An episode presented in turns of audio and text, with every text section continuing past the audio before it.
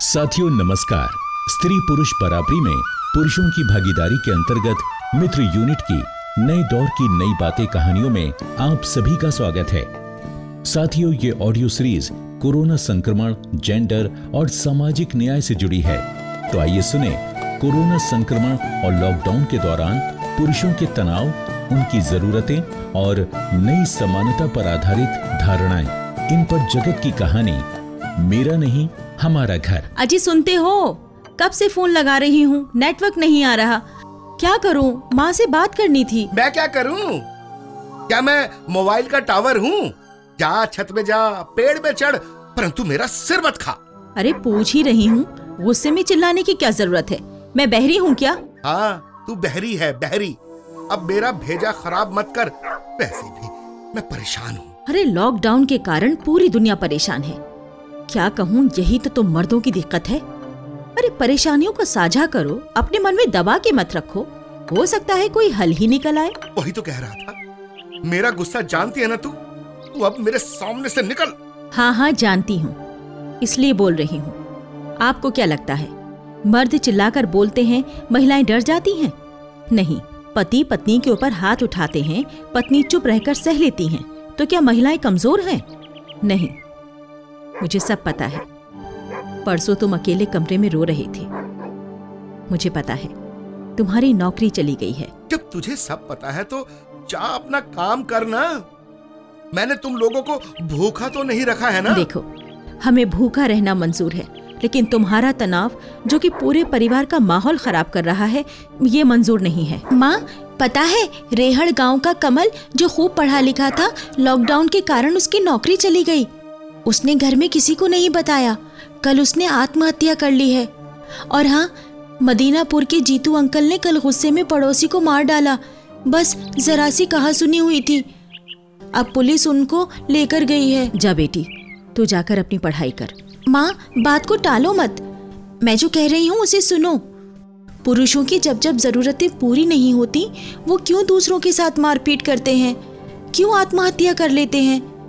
क्या मर्दों को अपनी सोच नहीं बदलनी चाहिए? बेटी यही तो मैं तेरे पापा को समझा रही हूँ। माँ चुप रहना मेरी बात मत काटना। पिताजी आ गए। अरे माँ बेटी किस गब में डूबी हो? अभी मरा नहीं हूँ मैं। जाओ घर का काम निपटाओ। पिताजी आज हम घर का ही काम निपटा रहे हैं। आप भी सुनो। क्या मतलब? पिताजी मुकेश चाचा का काम धंधा लॉकडाउन के कारण सब चौपट हो गया था। पता है उन्होंने परेशानी को छुपाया नहीं। घर के सभी लोगों को बताया और पूछा कि अब घर कैसे चलाएँ।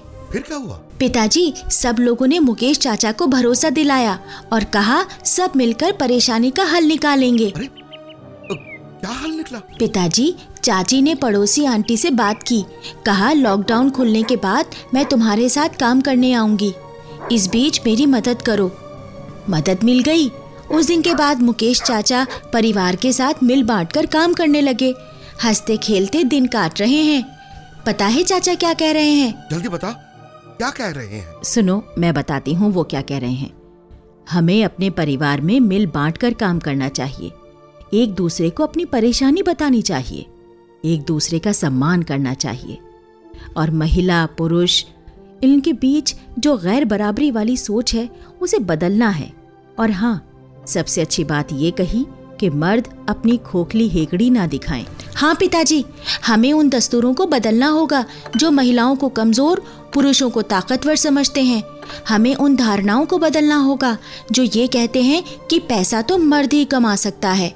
शाबाश बेटी, तू तो बेटी नहीं, मेरा बेटा है बेटा। फिर तो पिताजी फंस गए भंवर जाल में। ऐसा क्या कहा मैंने? पिताजी मैं बेटा नहीं बेटी हूँ। बेटी एक बात बता। ये ज्ञान कहाँ मिला तुझे? सुनो मैं बताती हूँ। मुकेश भाई समानता साथी हैं। उनसे ही हमें महिला पुरुष समानता के बारे में जानकारी मिलती है। अच्छा मेरे घर में मुझसे बातें छुपा कर रखते हो? पिताजी फिर वही हेकड़ी। अरे मेरा घर नहीं हमारा घर कहिए। ओ! हाँ हाँ हमारा घर हमारा घर। साथियों इस कहानी में जगत के बारे में आपके क्या विचार हैं? और हाँ आप पुरुषों की तनाव उनकी जरूरतें और जेंडर समानता के लिए किस तरह की पहल करते हैं हमें ज़रूर बताएँ।